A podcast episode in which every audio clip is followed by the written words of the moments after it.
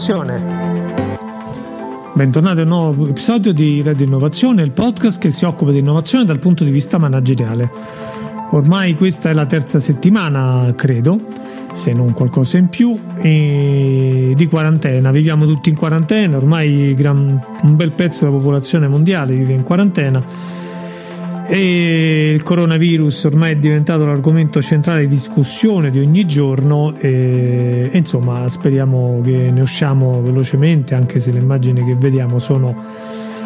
eh, sono un po' tristi sono un po' tristi per quanto riguarda l'Italia e la Spagna in cui ovviamente la situazione è molto, è molto problematica insomma facciamo i nostri migliori auguri al popolo spagnolo che ne esca il prima possibile, insomma, insieme a noi e, e così anche in altri paesi, gli Stati Uniti, insomma. Non sto qui a dilungarmi su questa cosa, insomma. Le due precedenti episodi eh, di queste ultime settimane sono tutte e due stati incentrati, due anche tre, insomma, eh, sul tema dell'emergenza, in qualche modo legati alla, alla pandemia uh, che sta accadendo in queste settimane. E oggi vorrei invece mh, riprendere un po' eh, gli episodi tipici, diciamo così, di Radio Innovazione, dunque cercare di rientrare un po' nel, in una sorta di normalità, anche se poi eh, non viviamo con la normalità, ovviamente, eh, però provare a fare uno sforzo già da oggi per eh, ragionare in modo prospettico, insomma. Tutto sommato poi il settore IT, che è quello cui, in cui io lavoro, anche se poi non è che faccio attività tecnica, tranne per un pezzo della mia attività, è, è uno di quei settori che sta lavorando anche molto da casa, per cui tutto sommato siamo forse il settore, uno di quei settori, insomma, che continua a lavorare anche di più per la verità in molti casi, ma da casa. Eh, niente, oggi vorrei un po' soffermarmi su un aspetto che ritengo particolarmente interessante. Ritengo particolarmente interessante perché un pezzo della mia vita ho sviluppato e ho gestito team di sviluppo eh, in settore, nel settore aerospaziale, insomma, facendo anche progetti di una certa rilevanza. E ho avuto modo,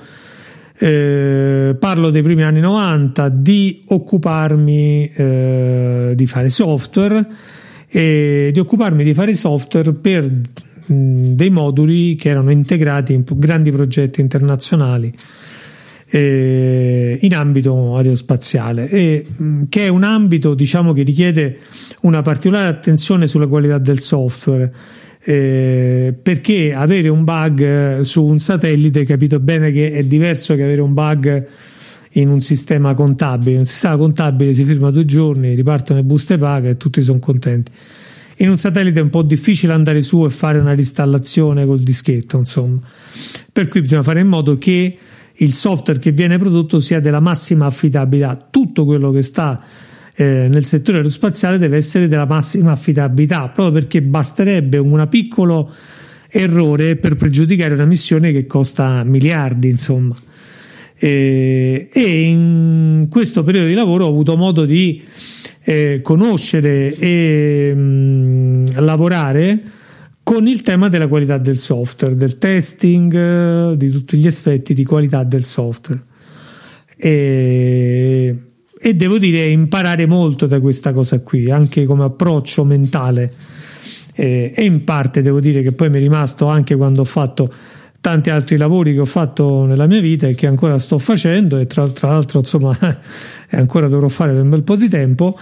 eh, però quell'approccio strutturato in un certo modo mi è stato molto d'aiuto soprattutto al lavoro con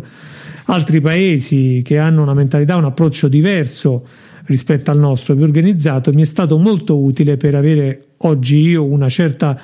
eh, abitudine a vedere le cose in un certo modo. Insomma. Ecco, oggi vorrei parlare di qualità del software perché eh, allora, abbiamo ormai un mercato del software italiano fatto largamente di system integrator che lavorano per clienti. i cl- cosiddetti clienti, diciamo così, cioè le aziende, quelle diciamo della domanda, eh, sono aziende che, tranne rari casi, non sviluppano più internamente. Tipicamente eh, fanno dei bandi di gara se sono aziende pubbliche oppure delle, dei contratti verso l'esterno e eh, semmai hanno dei project manager che per la verità non è detto che abbiano eh, conservato delle conoscenze tecniche. Eh, hanno una g- capacità di gestire dei contratti, di governare diversi contratti e di fare sì che i vendor eh, portino a termine i progetti nei tempi e nei modi concordati, insomma, secondo un piano di requisiti definito, insomma.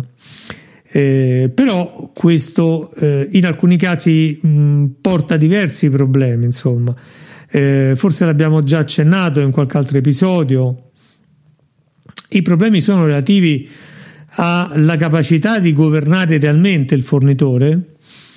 eh, la capacità di non essere poi eh, messi in una condizione di lock-in e dunque di dover dipendere poi da quel fornitore eh, e la capacità di avere una, una, propria autonomia nel governare quel pacchetto software che il fornitore ci ha sviluppato. In molti casi, tra l'altro, la situazione è che il fornitore non ci ha sviluppato un pacchetto software, ci vende una personalizzazione del software pur mantenendo le licenze o, o comunque tutto il know per cui noi utilizziamo quel software ma siamo un po' succubi di questa cosa qua. Ecco, il podcast di oggi è rivolto a chi compra software o eh, produce in parte software. Perché? Perché eh, vorrei parlare proprio di come si può mettere in, me- in, piedi una strategia per verificare il software che ci viene dato eh, non solo dal punto di vista del, eh, dei test, dunque verifichiamo che quello che io ti ho chiesto poi tu lo fai come mi aspetto che tu lo fai, che è una parte del lavoro, ma verifichiamo la qualità del, del software che mi stai dando eh, anche in modo mh, entrando a vedere il codice sorgente in qualche modo e cercando di capire come lo fai se è fatto con un livello di qualità tale che poi sarà manutenibile, gestibile nel tempo. E dunque in qualche modo che mh, non sarà soggetto a eh, un forte debito tecnico, che quel tema ne abbiamo parlato già qualche altra volta, che impatta notevolmente sui costi eh, di gestione del software e sul total cost of ownership del software. Allora, esistono, innanzitutto cerchiamo di capire giusto molto uh, per grandi linee cosa significa qualità del software. Qualità del software significa eh, avere un processo che verifica il prodotto software secondo alcuni criteri in modo che non solo mi dai un risultato a scatola chiusa, black box diciamo così, eh, cioè un risultato che dice in base agli input che io ti metto a disposizione tu mi devi dare gli, gli output che io mi aspetto e quello vuol dire misurare diciamo il software dal punto di vista funzionale no? l'altra cosa è ok stante il fatto che mi dai il risultato che io mi aspetto ma in che modo l'hai prodotto quel software? Hai rispettato ad esempio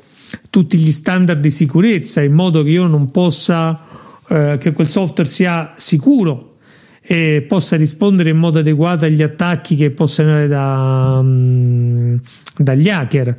Eh, oppure comunica in modo criptato i dati con i database, eh, oppure fatto in modo che, ad esempio, eh, non utilizza troppo la rete, per cui è vero che mi da, però mm, mi appesantisce talmente tanto la mia rete geografica, se ho più sedi, che ogni volta che mm, parte quel tuo software va lentissimo perché non riusciamo a lavorare. Eh, un po' di anni fa ebbi modo di fare un progetto, facevo già il consulente,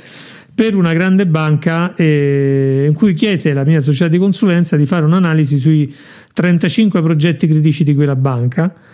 e, e dunque mh, cominciamo a vedere progetto per progetto tutta una serie di cose, cioè eh, il budget a che punto stava, l'architettura come era fatta, eh, le specifiche come erano la documentazione, domande, eccetera, eccetera. Tra le tante cose che facemmo, una delle attività che mh, mm, mi proposi di fare, mi, rece, mi fecero fare, è quella di fare una verifica per dire ok, voi mi dite che tutto funziona bene, io non ho modo di dirti no. Quello che però posso fare, siccome alcuni software erano molto pesanti sulla rete, è mettere uno sniffer, cioè sniffare tutti quelli che sono i pacchetti che si trasmettono i vari software, fare un'analisi eh, per applicazioni e capire diciamo se si mandano i dati in chiaro e quale informazione e da questa analisi per esempio uscì che siccome venivano fatte delle query, delle interrogazioni in modo non ottimizzato, eh, quel software era scritto male e caricava tantissimo la rete, era nel periodo in cui la rete geografica costava molto, per cui i risultati poi allo sportello, che era fondamentale che andasse veloce, erano di una lentezza strepitosa. Insomma, fecero delle ottimizzazioni e arrivarono a ottenere degli ottimi risultati. Per dire che significa qualità del software, no? Ci sono tanti aspetti che stanno insieme. In realtà oggi eh, quando si parla di qualità del software esiste una vera e propria scuola di qualità del software, cioè non è una cosa artigianale in cui uno decide di fare questo e quell'altro. Esistono dei criteri molto eh, strutturati, fondamentalmente si basano su eh, tre dimensioni, diciamo così eh, una dimensione statica, una dimensione dinamica e poi la dimensione dei test funzionali di copertura, insomma verificare che tutti i casi eccetera. L'ultimo caso in fondo è, mm, è quello più normale che viviamo tutti, oggi esistono anche dei prodotti eh, software che riescono attraverso meccanismi diciamo, di robotizzazione di mettere sotto stress il software eh, che stiamo valutando e di verificare in maniera abbastanza precisa eh, quali sono eh, i suoi comportamenti sotto alcune condizioni. Poi esistono anche degli altri software che vanno a verificare eh, il sorgente dei software secondo due, questi due macro criteri, uno dinamico e uno un po' statico. A livello statico fanno una serie di verifiche per vedere che quel sorgente scritto con quel linguaggio lì abbia per esempio una certa percentuale di linee di commenti perché si dice che insomma se le, ci sono dei commenti nel software ehm, possiamo dire che se quei commenti ci sono il software è abbastanza documentato. Eh, quando lavoravo in questa eh, in aerospazio, in, in, nell'ambiente aerospaziale, insomma, mi ricordo che consegnammo un sorgente molto importante scritto in ATA, insomma, tutta una cosa un po' particolare, e il nostro committente si, mise, si fece stampare questi tabulati eh, alti un palmo, eh, due o tre erano alti un palmo, e ognuno oh, cominciava a sfogliare di questi eh, persone del committente questi tabulati per vedere i commenti, leggerli, si sono presi il tempo di leggerli e di valutare se erano comprensibili o meno, chiedendo anche di cambiare dei commenti affinché fossero più comprensibili. Cioè, chiedendo a noi ma eh, scusate perché è scritto questo perché è scritto quell'altro? Dunque per far vedere come si faceva una volta. Oggi si fa una valutazione un po' più veloce, ovviamente, ci sono dei software che consentono di valutare la quantità di commenti rispetto al codice sorgente. Se ci sono troppi commenti, magari io sto pagando delle linee di codice e in realtà sono solo commenti, oppure se invece ce ne sono pochi, magari compro il, il sorgente che funziona, ma poi è, di, è difficilmente manutenibile, dunque i costi me li troverò tutti dopo. Poi esistono tutta una serie di verifiche statiche, ad esempio su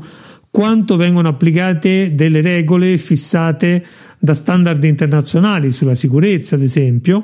piuttosto che eh, su altri criteri, diciamo, di qualità, di eh, come sono costruiti anche eh, in, stessi, la stessa sintassi, come è fatta, se è un programma strutturato, se non è un programma strutturato, che sono modi diversi di far lavorare e di costruire un programma. Insomma. Dunque, presi 10-12 standard, quelli più famosi, insomma, in diversi settori, questi software sono in grado di mettere in relazione quel codice sorgente con questi standard e verificare che le prescrizioni di questo standard vengono coperte o meno dal software. E quanto vengono coperte? E se ci sono problemi su alcune cose lo segnalano e dunque mettono, costruiscono un report finale che dicono attenzione, eh, queste cose che eh, vengono richieste tu non le fai, dunque devi mettere a posto eh, il software su questi fronti qua, devi applicare, che ne so, la regola 23 dello standard di sicurezza Pinco Pallino in modo da eh, essere meno esposto ai malware o a dei virus o degli attacchi esterni con attacchi codificati perché ormai esistono le banche dati internazionali che per ogni tipologia di attacco, per esempio la sicurezza informatica, eh, individuano anche delle eh, tecniche di attacco eh, e dunque sono in grado di codificare queste tecniche di attacco con delle regole, cioè se tu fai eh, una connessione remota e non metti la, la crittografia e non costruisci determinate cose in un certo modo, eh, esponi il tuo software a un attacco esterno. Insomma, questo software sono in grado di fare questa cosa qua. L'altra cosa che sono in grado di fare, e che è una delle attività anche quella molto importante, è calcolare la complessità ciclomatica, che detto così, insomma, eh, per chi non è dentro il tema, capisco che insomma è un po' parlare di cose ostrogote. Cos'è la complessità ciclomatica? La complessità ciclomatica è sostanzialmente il quanto è complesso il software. Come viene misurata? Viene misurata partendo dal fatto che dentro un software ci sono delle eh, divaricazioni condizionali, cioè se questa cosa è così fai questo, altrimenti fai quell'altro, no? Eh, oppure fai questo ciclo n volte eh, a seconda che ci sono n pagine o un altro numero di pagine. Sfoglia le pagine una volta, dunque fai questa operazione per ogni pagina e così via, diciamo queste eh, istruzioni condizionali. Il, la complessità ciclomatica cosa può fare? Va a eh, analizzare tutti i percorsi che possono essere fatti dentro il software e per ogni percorso valutare anzitutto quanti sono i percorsi e questo è tipicamente il mestiere della complessità ciclomatica, cioè verificare ogni singolo percorso che parta da un inizio e arrivi giù in fondo e, e arrivi alla fine di questo algoritmo, in, che, in modo che eh, ci sia una verifica, se è troppo complicato eh, vuol dire che è necess- stato necessario lavorarci di più, insomma, eccetera. Però potrebbero esserci anche dei casi in cui partendo da un certo dall'inizio eh, attraverso passando per tutti i percorsi condizionali non si arrivi alla fine. Ci, ci sia il rischio che non arrivi alla fine e dunque lì vuol dire che c'è un problema, cioè a un certo punto questo software potrebbero esserci delle situazioni in cui non è in grado di svolgere la funzione che doveva fare. E dei software riescono a mettere eh, il, il, il sorgente che noi gli mettiamo da analizzare nelle condizioni di poter eh, essere misurato in termini di complessità ciclomatica, di verificare che tutti i percorsi abbiano eh, qualcosa che ci passa e dunque non solo vedere quanti sono i percorsi che dall'inizio vanno alla fine, ma anche verificare che comunque per questi percorsi eh, se, se, c'è un, una strada, quella strada a un certo punto venga fatta, non sia stata solo il fatto che il programmatore ha scritto il sorgente in un certo modo, poi ha cambiato idea e ha lasciato dei pezzi che non servono a nulla. Eh, che potrebbero avere un problema da una parte perché a un certo punto per una malagurata situazione ci potrebbero essere delle, dei casi in cui eh, si percorra quel percorso lì e a quel punto succeda un problema e si blocchi il software e questa è una parte del problema non indifferente, dall'altra c'è pure un termine contrattuale, cioè se tu mi fornisci un software con molti giri, ma che questi giri poi alla fine non sono compatibili con quello che deve fare, dunque è più complesso di quello che devo fare io, oppure c'è più codice sorgente di quello che serve a me, oppure è pieno di commenti, ma anche troppi, e io se ti pago le righe di codice, poi potrei avere un problema un problema nel senso che ti pago molto di più del lavoro che tu fai. E anzi tu puoi essere molto più stimolato a fare un codice complesso, eh, a fare copia e incolla di sorgente in altre parti anziché farlo pulito con dei richiami a delle funzioni che operano su più punti, insomma così, e invece eh, ripetere il codice, farlo anche più inefficiente se vogliamo, ma essendo più grande eh, il contratto magari significa che ti devo pagare di più. Dunque è interesse del cliente fare una serie di misurazioni di qualità del software, perché così comprando un software valutato per la sua qualità riesce a razionalizzare la spesa e dunque capire esattamente quanto deve spendere, in che modo, capirne la qualità, eh, preservare la sua capacità di mantenerlo in futuro, di passarlo ad un altro fornitore, di non dipendere da un fornitore eh, e soprattutto evitare tutta una serie di bachi e di problemi che il software scritto male può portarsi dietro, diciamo, e che possono essere veramente un ginepraio non indifferente. Eh, uno di questi software eh, che a me piace molto, insomma, lo trovo molto interessante, lo sto vedendo, questo è SonarCube. SonarCube è un software eh, open source, anche se poi ormai come molti software open source c'ha un pezzo open source, eh, però poi alla fine c'è dietro una società che vende anche una versione commerciale sulla base della versione base open source. Dicevo un software open source che consente di eh, poter analizzare decine di linguaggi diversi e di poter costruire dei report eh, molto analitici su quelli che sono la qualità del software, i bug presenti, quanto sono discostanti dagli standard internazionali, qual è la complessità ciclomatica, quante sia la percentuale di commenti rispetto, c'è tutta una serie di indicatori che aiutano l'analisi del eh, parco applicativo che ho eh, in questo momento nella mia azienda. Ovviamente il parco applicativo che ho fatto sviluppare io o compro a livello di sorgente perché se io utilizzo un pacchetto tipo SAP eh, lì non ho modo di vedere dentro SAP come è fatto, come non è fatto, di valutare la complessità ciclomatica di, di SAP.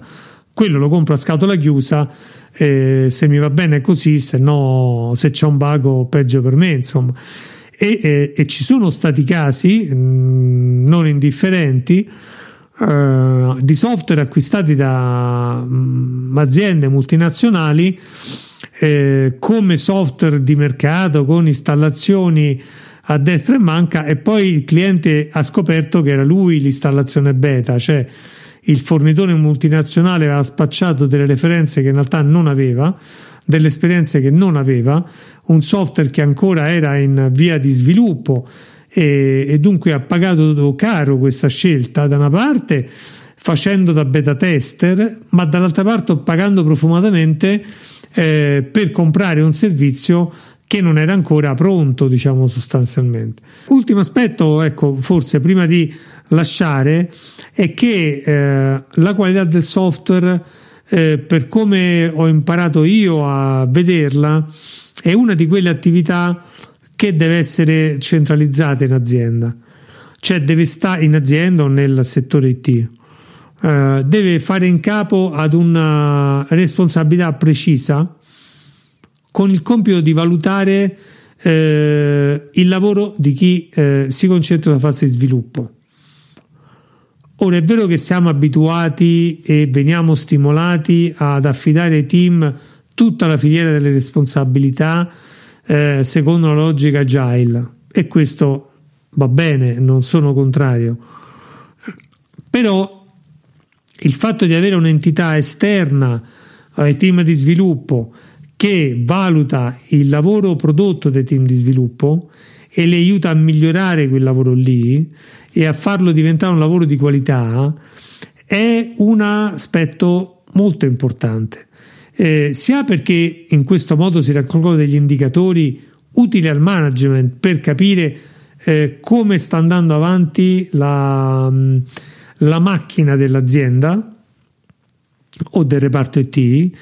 sia perché è molto utile per chi sviluppa una visione dall'esterno, cioè lo stimolo dall'esterno ad avere dei comportamenti strutturati in un certo modo, perché nel quotidiano ehm, chi fa l'operativo, il ruolo dell'operativo nel quotidiano è quello di arrivare al risultato nel modo più diretto possibile. Il lavoro nel quotidiano delle strutture di staff,